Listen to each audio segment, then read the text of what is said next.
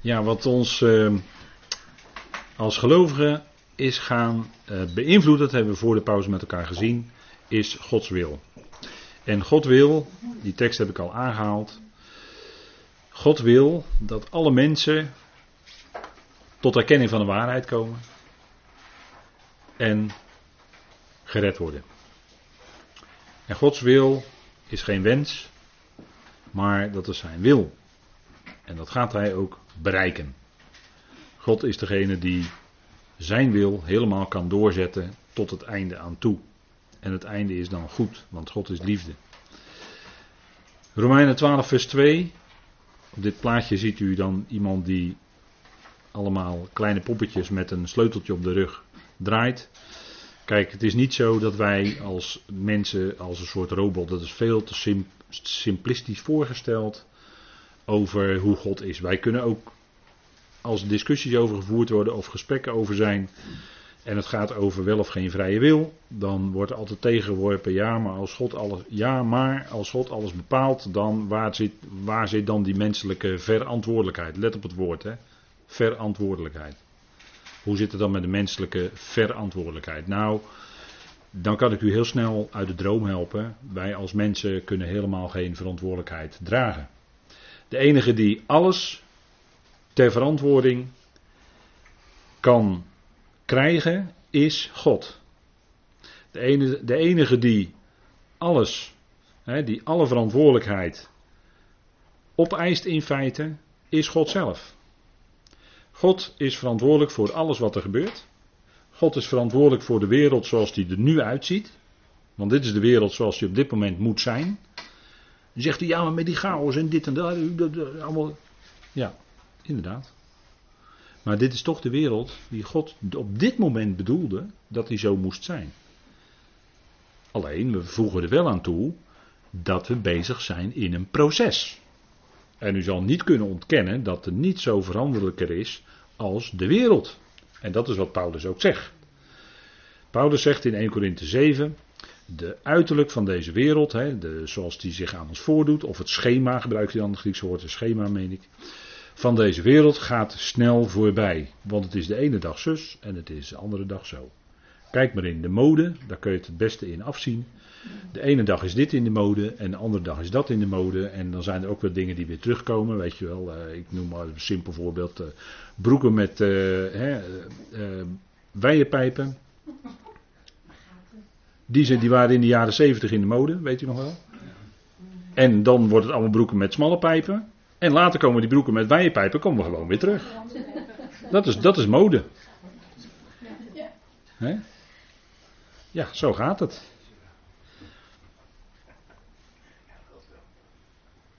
Ik kan nog wat voorbeelden noemen, maar dat weet u zelf wel. Dat weet u waarschijnlijk nog veel beter dan ik, want ik weet niet zoveel van mode af. Kijk, die wereld, daar is God verantwoordelijk voor. En op het moment dat wij denken als mensen dat wij daarvoor verantwoordelijk zijn, dan nemen wij een veel te, dan trekken wij een veel te grote jas aan. Die is zwaar oversized, kan ik u wel vertellen. Nee, kijk, God is verantwoordelijk voor alles wat er gebeurt. En ik weet natuurlijk de bekende vraag die door atheïsten, door agnosten, door gelovigen wordt gesteld. Als er nou zoveel leed, leid, leed, leid, leden, lijden, leed, kwaad enzovoort in de wereld is. Ik kwam er bijna niet uit, hè, met al die ellen. En God is liefde, wordt dan altijd naast elkaar gezet, hè. Nou, hoe kan dat nou? En dan kijken ze heel triomfantelijk aan. Nou, daar weet je vast geen antwoord op. Want dit is een onbe- niet te beantwoorden vraag. Oh nee. God is verantwoordelijk. Weet u, weet u hoe het komt? Er sterven elke dag heel veel mensen. Maar wie gaat ze doen opstaan? Al die mensen die sterven staan ook weer een keer op. En die worden ook ooit weer een keer levend gemaakt. Dat is het antwoord. Zo is God liefde.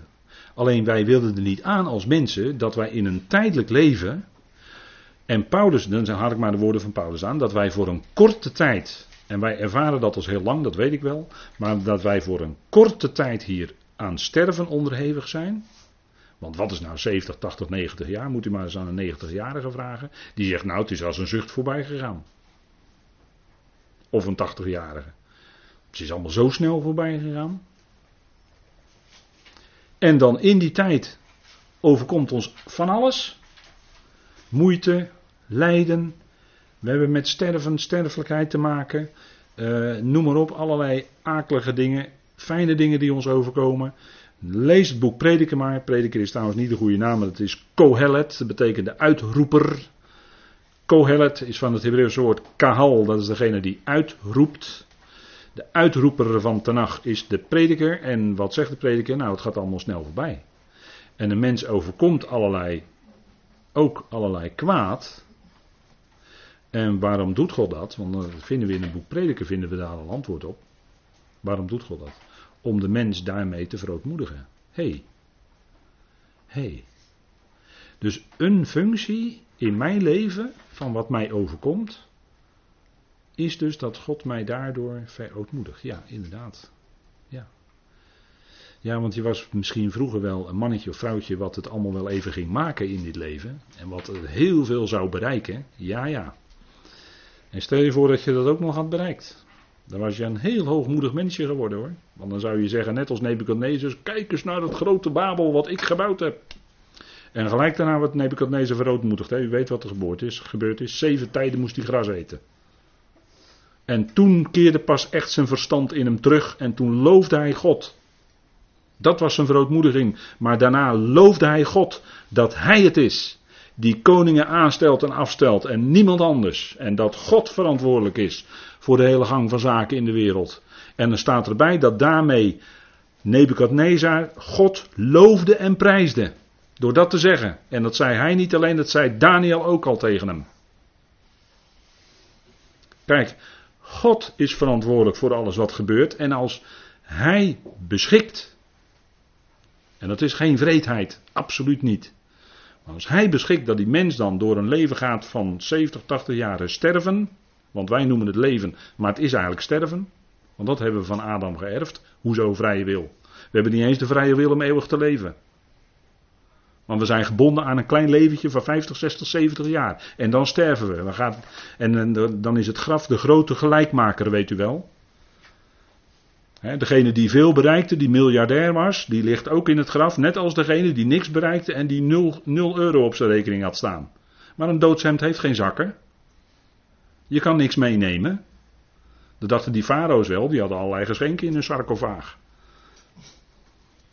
He, maar je kan niks meenemen, want je hebt er niks aan. Het graf is de grote gelijkmaker. Dat zeg ik niet, dat zegt de Kohelet. Die maakt alles gelijk. He, en dat is het punt, hè. Kijk, en dat God, dan het, dat, iemand, dat God dan iemand laat bereiken dat hij wel heel rijk wordt en iemand laat bereiken dat hij niet heel rijk wordt, dat is Gods zaak hoor. Weet u hoe ik dat weet? Dat staat in de Bijbel, dat zal ik u voorlezen. Deuteronomium. En Hanna, weet u wel, van Hanna en Peninna. Hè? De na, ja, ik heb u wel eens gezegd, de naam zegt het al hè. Peninna, weet je wel. Dat was zo'n vrouw die was heel pinnig op uh, Hanna. Ja. Deuteronomium tweeëndertig. En dan zullen we daarna lezen wat Hanna zong, zij zong.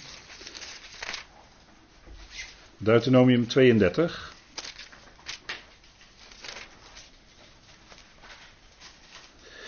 En dan het negenendertigste vers. Zie nu, zegt uh, hij bij monden van Mozes. Zie nu dat ik, ik die ben. Er is geen God naast mij. Ik dood en ik maak levend. En dat doden staat hier in de causatieve vorm van het Hebreeuwse werkwoord. Dat wil zeggen, God is de veroorzaker. Wordt nog eens geaccentueerd door de vorm van het Hebreeuwse werkwoord hier. Hè?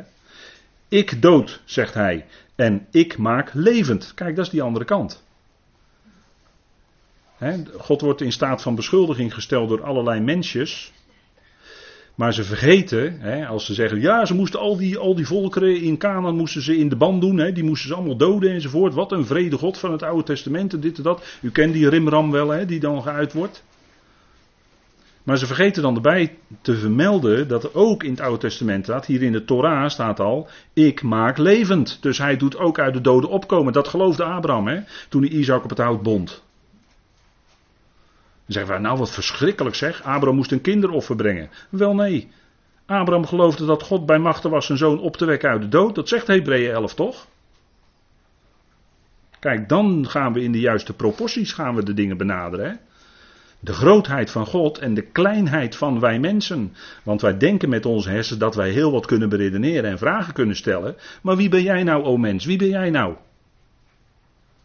Dat je God zou tegenspreken. Wie, waar hebben we het over? God, die de schepper is van die hele mensheid. Die veel en veel groter is. Hè, dan, maar wij denken vaak zo menselijk en zo beperkt over God. He, maar we, moeten, we, we zouden ons denken moeten laten aanpassen door wat hier staat, onder andere, dat God zegt, ik dood en maak levend, ik verwond en er staat erbij, ik genees. Jawel, Rofeka, de geneesheer, ik ben de heelmeester. He, God geneest, God geeft ook het herstel. En er is niemand die uit mijn hand redt, nee gelukkig niet. We zouden toch liever in zijn hand blijven. Kijk, en dat zegt Hanna ook in Eerste Samuel twee. En kijk, dat is ook weer het wonder, hè. Hanna, die was eerst onvruchtbaar. Maar u weet wat er bij onvruchtbare vrouwen gebeurt in de Bijbel. Die krijgen kinderen. En dat is wat God doet, hè. Dat is opdat duidelijk wordt dat God het is die dat geeft. He, we zouden, en daarin vind je ook een antwoord. He, daarin zitten antwoorden hoor.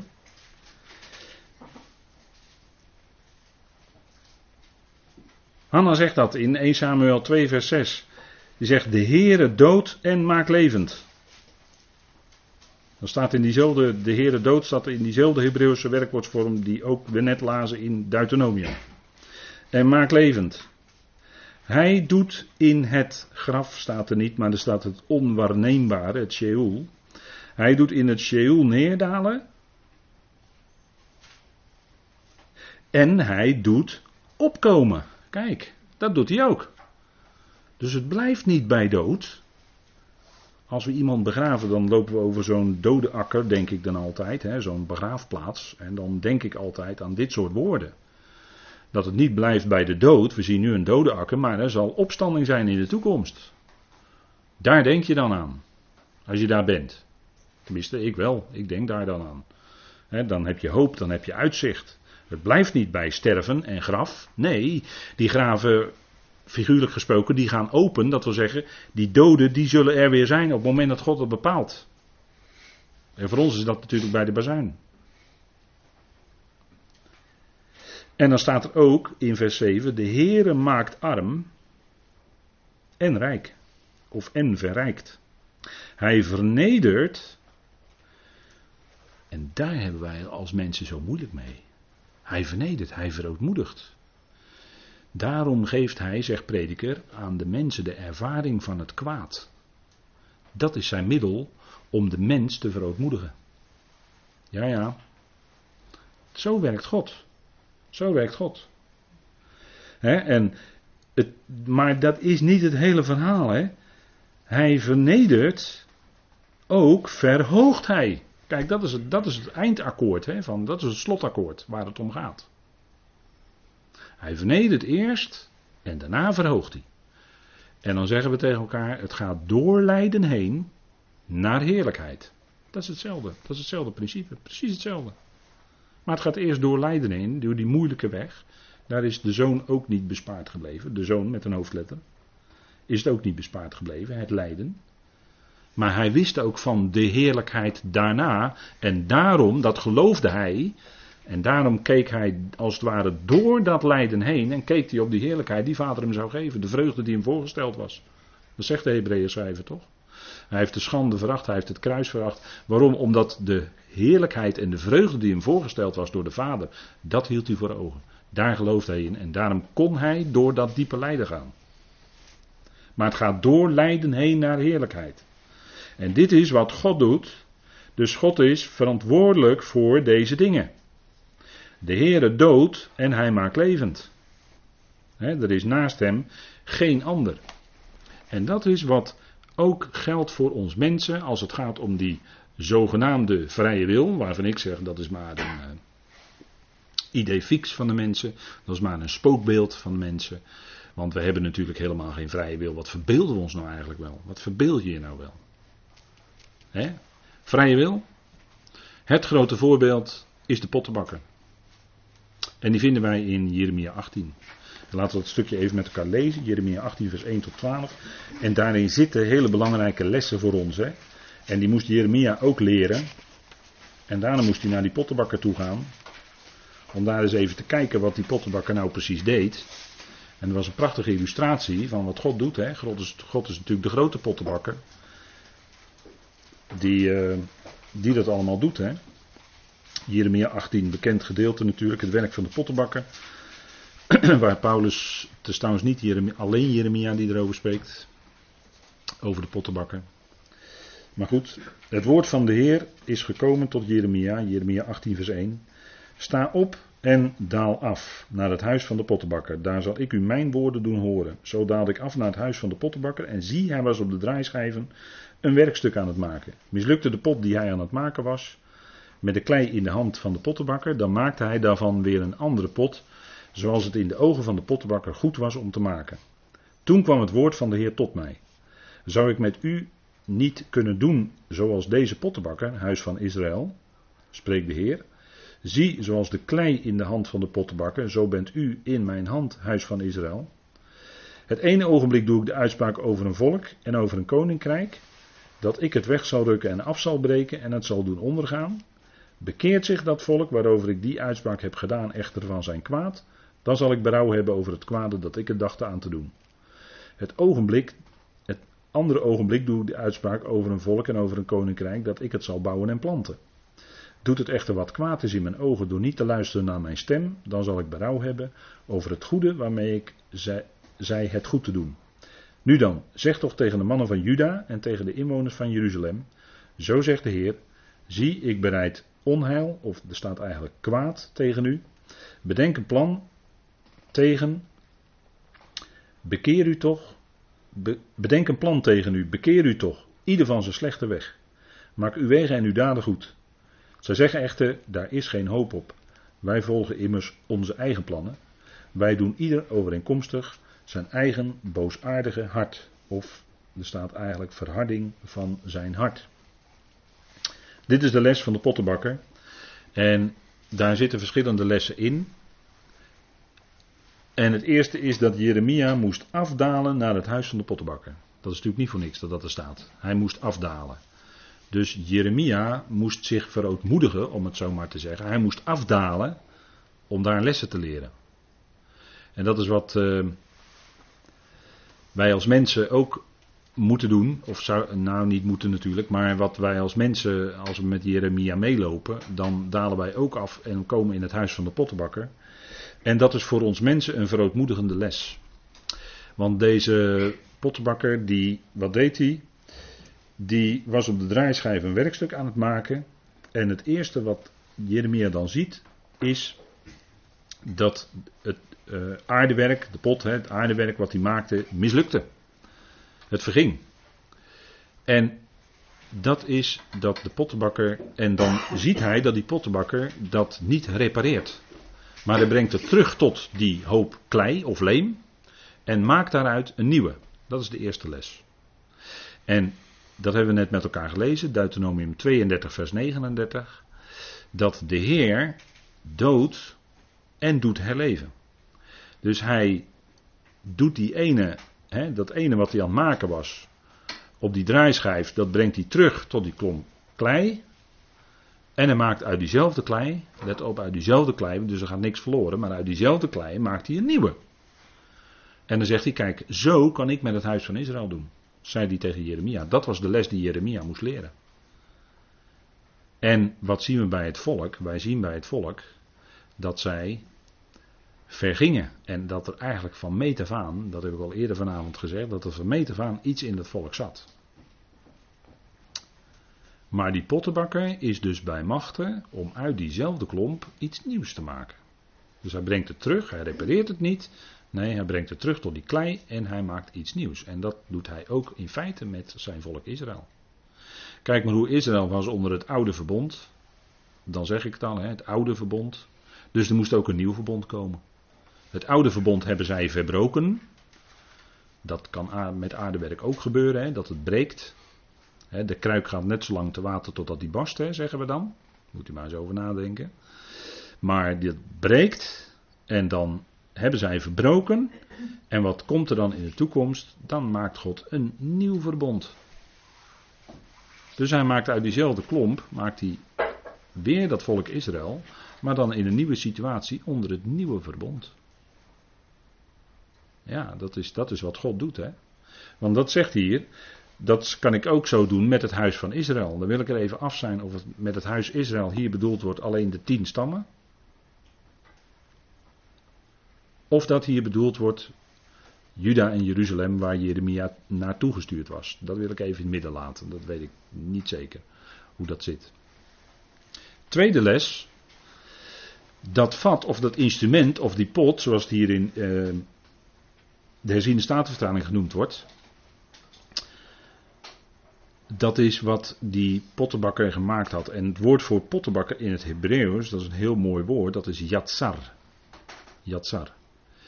En yatsar, dat is een woord dat begint met de letter jod. U weet wel, de jod die hangt zo in de lucht. Hè? Dat is de enige letter die niet op de, op de, op de grondlijn staat. Maar dat is de enige letter die zo hangt in de lucht, hè? Dat jotje. En dat is eigenlijk, eh, dat, wat wil dat eigenlijk zeggen? Dat is eigenlijk die hand van God, hè? Die daar is en die uh, aan het werk gaat. En wat doet, hoe doet God dat? Hij werkt door zijn woord. Want bij God is een woord tegelijkertijd ook een daad. Woorddaad, hè? Dabar. Dat is zijn hand waarmee hij werkt. En dat instrument, dat zag Jeremia, dat verging, hè, dat mislukte in de hand van de pottenbakker. En dat was het eerste wat Jeremia zag. En wat zien we bij Israël? Dat het van meet af aan eigenlijk met dat volk misging. Het mislukte.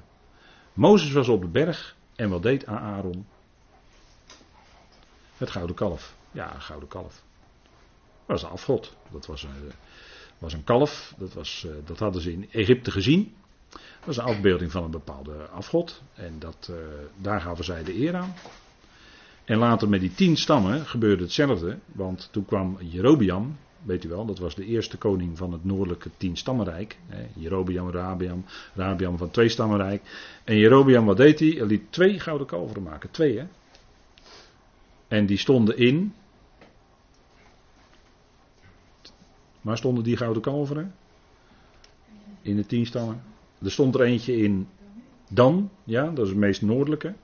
En er stond eentje nota bene in. Wat? Bethel. Ja, Bethel. Ja, en er stond er eentje in Bethel. Nota bene het huis Gods. Bethel betekent huis van God. Daar stond ook een gouden kalf. Twee gouden kalveren. Dus het zat van meet aan, zat dat in het volk Israël. Om niet hun Heer Yahweh te dienen. Maar de afgoden te dienen. Het zat er van meet af aan in. Dus je zou kunnen zeggen, nou, Mozes die krijgt die Torah op die berg. Net de uittocht geweest. Geweldig zijn ze verlost. En wat het eerste wat ze gaan doen is, het duurt te lang. En ze zijn ongeduldig en ze gaan een gouden kalf maken. En ze gaan het nog aanbidden ook. Ze gaan het nog eer geven. Alsof dat gouden kalf of die afgod of die dan hun uit Egypte had verlost. Onvoorstelbaar zeg. Maar het zat dus al vanaf het begin in het volk. En toen ze door de woestijn wandelden, verlangden ze terug naar de vleespotten van Egypte. He, dat weet u wel hè. Was in Egypte allemaal veel beter natuurlijk, ja. En dat gebeurde eigenlijk ook bij de schepping, hè? Want bij de schepping, ja, na verloop van tijd, zeggen wij als mensen, ging het mis. Want ja, er, er gebeurde iets bij die hemelingen, dat is vaak niet zo bekend, maar bij Adam, na de schepping van Adam en Eva, ging het ook mis. Hè? En ja, dan zeggen we, ja, de mens, hè, u weet hoe het over gesproken wordt, de mens krijgt een proefgebod, zo noemen ze dat dan, een proefgebod. En dan ging de Heer eens kijken wat de mens daarmee zou doen. Alsof hij dat niet wist van tevoren, zeg. Wat zijn we dan toch kleinzielig bezig als je zo praat. Sorry dat ik het zeg, maar dat vind ik heel kleinzielig. Dacht u dat, niet wist, dat God niet wist wat er zou gebeuren? Het ging om precies volgens plan. He, je hoeft maar één, één opmerking erbij te maken of een wedervraag te stellen. Zeg je, wie heeft die boom van kennis van goed en kwaad eigenlijk in die hof neergezet? Midden in die hof. Wie heeft dat eigenlijk gedaan? Nou, God, nou, die God had hem er ook niet kunnen zetten. Dat die mensen nooit uh, kennis kunnen maken met die boom van kennis van goed en kwaad. Dus dat was natuurlijk allemaal een heel bewust plan. Alleen daar willen we niet aan. En we ontkennen dus dan de godheid van God. He, dat God werkelijk God is. En als God zegt dat hij het zo doet, dan doet hij het zo. En dan is hij daar nog verantwoordelijk voor ook. He, en als God dan zegt van dat er heel veel mensen gedood moeten worden, dan gebeurt dat in opdracht van God. Waarom? God wordt gerechtvaardigd op het moment dat hij al diegenen weer terugroept uit de dood. Dat ze er allemaal weer zijn. Op dat moment is God gerechtvaardigd. Wat hij gedaan heeft. He? En dat is heel wat anders dan, wij, wij denken er vaak zo menselijk over. Maar het instrument vergaat in de hand van de pottenbakker. En dat gold ook voor Israël. Maar die klomp leem, die klomp, die was de hele tijd in die hand van die pottenbakker. Hè? En zo is Israël ook de hele tijd in Gods hand. En zo is ook die schepping, van meet af aan, wij zeggen het mislukt, maar die hele tijd is die schepping in Gods hand als de grote pottenbakker. Wat dacht u wat? En wat dacht u van uw eigen leven? He, tegen Jeremia wordt gezegd, Jeremia, ik heb je vanuit de moederschoot al afgezonderd. En dat gold trouwens voor Paulus ook, hè, geloof ik. Ik heb je van de moederschoot al aan afgezonderd en je gaat mijn woorden spreken. Nou, heer, ik kan niet spreken, want ik ben zo jong. Nou, zegt God, ik leg gewoon de woorden in jouw mond. En die woorden die ga ik vervullen ook, want ik ben wakker over mijn woord om dat te doen. En wat zag Jeremia toen? Een amandeltwijg. En de amandel betekent waker in het Hebreeuws. Want dat is de eerste boom die gaat bloeien in, in uh, Israël. De waker, weet u wel. De menorah is er ook van gemaakt, amandel. Prachtige menorah, gouden menorah in Jeruzalem. Een schitterend ding. Daar kun je echt de hele tijd naar kijken. Maar dat is een amandel. Dat, is, dat, dat zegt dat de Heer waakt over zijn woord om dat te doen. En die zal straks in de tempel staan en er zal er olijfolie in zijn. Die zal licht geven, dat is het licht van het woord. Wat Israël straks in de duizend jaar gaat aan de volkeren gaat brengen. Dat weten de rabbijnen, want die zeggen nu al dat ze de Torah als licht zien voor de heidenen. Dat zeggen rabbijnen nu. Ze weten het wel hoor, hoe het zit. En dat gaat Israël straks ook doen. Kijk, en van aanvang af verging dat vat of dat instrument. Nou, dat hebben we gezien, hè? Bij Israël ging het van aanvang af het gouden kalf. En dat zien we ook bij de lammen van de Schone Poort. Want wat was er met die lamme man aan de hand bij de Schone Poort in Jeruzalem? Die was vanaf zijn geboorte verlamd. Die heeft nooit kunnen lopen. Het beeld van Israël. Beeld van Israël. Van meet af aan verlamd. En dan komt Petrus en, hij, en, en uh, hij wordt genezen, hij kan lopen. En dat is wat God ook met Israël gaat doen. Dan gaat Israël zijn geest in dat volk geven. Of dan gaat God zijn geest in dat volk Israël geven. En dan gaat dat volk Israël lopen. Dan zijn ze niet langer verlamd. En dan zijn ze niet langer blind. Want dan heeft God die geest van verdoving die hij had gegeven. Heft hij op. En dan geeft hij zijn heilige geest in hen. En door hen. En dan kunnen ze het wel uitdragen. En dan gaan ze wel dat doen waarvoor God hen geroepen had. Kijk, dat is die grote pottenbakker. Maar die is ook in ons persoonlijk leven. Hè? Want Uh, we, zing, we leren de kinderen zingen, zoals klei in de hand van de pottenbakker, zo ben ik in uw hand, o Heer. Dat laten wij de kinderen zingen, maar als we later volwassen geworden zijn, dan willen we daar eigenlijk niet zo erg meer aan. Wat we zelf aan de kinderen leren, maar het is wel zo hoor, het is wel zo. Kijk, als Paulus het daarover heeft in Romeinen negen, want dan heeft hij het ook over de pottenbakker, en ik heb nog wat andere teksten uit uh, Tenach daarbij gezet, die kunt u zelf opzoeken. Jeremia hebben we al gelezen, maar dan gaat het over dat God zegt, in verband met de farao, dat God zegt, ik ontfer mij over wie ik wil en ik verhard wie ik wil. En daar hebben wij het zo ontzettend moeilijk mee. Hè? En dan proberen we het weg te redeneren. Hè? Dan zeggen we, ja, maar dat geldt alleen maar voor de farao, want daar gaat het over bij Paulus. Oh ja, zullen we eens kijken, Romeinen negen? Zullen we eens kijken of het alleen over de farao gaat? Dat is een ontsnappingsroute hoor. En soms noem ik het ook wegredeneren, maar goed, dat woord wilde ik nu niet gebruiken, dus ik noem het ontsnappingsroute.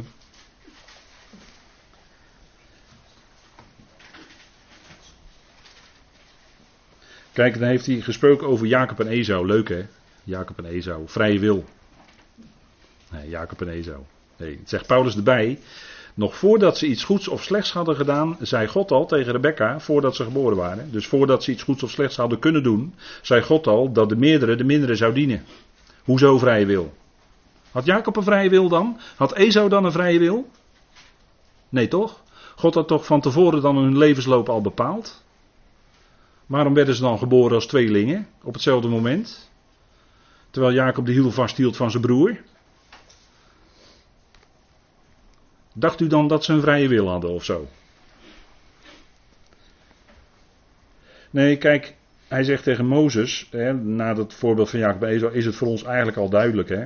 Maar dan gaan wij te hoop lopen en dan zeggen we in vers veertien, hè, dat zeggen wij als mensjes dan ook. Wat zullen wij dan zeggen? Is er onrechtvaardigheid bij God? Nou, dat veegt Paulus direct van tafel hoor, volstrekt niet. Want hij zegt tegen Mozes, ik zal mij ontfermen over wie ik mij ontferm en ik zal barmhartig zijn voor wie ik barmhartig ben. Zo hangt het niet af van hem die wil, we hebben het over de wil hè, vanavond, ook niet van hem die loopt of hard loopt. Waar hangt er dan vanaf? Nou, van God die zich ontfermt. En als hij nou zegt dat hij zich over allen ontfermt of barmhartig is, dan is dat toch Gods zaak? Wat zitten wij dan daar tegen te protesteren? Want de schrift zegt tegen de farao, juist hiertoe heb ik u uitverwekt. Dus de farao had alleen maar in die machtspositie kunnen komen, omdat God hem daartoe de mogelijkheden en de kracht gaf. He, Paulus gebruikt hier nog een sterker woord dan in het Hebreeuws of in de Septuagint staat. Hiertoe heb ik u, het staat er letterlijk, uitverwekt. Dus dit is de bijzondere toevoeging die Paulus door Heilige Geest geleid doet hier. Hiertoe heb ik u uitverwekt dat ik in u mijn kracht bewijzen zou en dat mijn naam verkondigd zou worden op de hele aarde. Kijk, dat was Gods bedoeling. Hij zei, ik wil dat mijn volk uitgeleid wordt. Farao verzette zich tegen en wie deed dat? Dat deed God. God gaf die kracht in hem dat hij zich kon verzetten tegen God, anders had hij het helemaal niet gekund. God verhardde zijn hart. En daarmee bereikte God precies zijn bedoeling. Twee doelen, dat zijn kracht getoond zou worden en dat zijn naam verkondigd zou worden over de hele aarde. Wiens naam? De naam van God, de God van Israël. En dan zegt Paulus als een algemene uitspraak, want dit wordt heel algemeen gesteld, niet alleen over de farao. Dus is hij barmhartig over wie hij wil, vers achttien, en hij verhardt wie hij wil. Dus niet hij verhardt degene die zichzelf eerst verhardt, want dat wordt altijd ingelegd bij de farao. Maar dat is niet zo hoor, in werkelijkheid. Hij verhardt niet die, degene die zichzelf eerst verhardt, nee. Hij verhardt wie hij wil, wie hij wil, God wil. Die verhardt hij. Wij zijn maar schepselen, wij kunnen ons helemaal niet verzetten tegen God. Tenzij God omstandigheden en andere geesten toelaat dat wij ons kunnen verzetten. Ja, dan kunnen we ons verzetten, ja. Pas dan. Maar anders niet hoor. Anders zijn wij gewoon mensjes. Gewoon klei. Wij zijn geen robotten. We zijn ma- geen marionetten. Nee, we zijn klei. In de hand van de pottenbakker. Ja, inderdaad. Dat leren we onze kinderen zingen. Maar later als we gaan nadenken, dan vinden we dat maar raar. Of dan willen we daar niet aan of zo. Maar we zijn gewoon klei. Hij modelleert, dat is het woord, dat is het trefwoord ook wat we gekozen hebben. Hij is de modelleerder. Hij modelleert. He, dat, dat zegt het woord yatsar ook in het Hebreeuws. Dat is degene die kneedt, dat is die hand, weet u wel, die jot. Dat is die, die hand die kneedt, dat, die klei, die kneedt ons in ons leven, zodat wij omgevormd worden naar het beeld van de zoon. He, want dat is ook wat Romeinen acht zegt. Hè? Kijk, en dan zegt Paulus, als we even doorlezen. U zult dan tegen me zeggen, vers negentien, wat heeft hij dan nog aan te merken? Want wie heeft zijn bedoeling weerstaan? Er staat niet wil, hè? Dat staat in uw vertaling, maar dat kunt u doorstrepen. Er staat bedoeling, boulema, staat hier.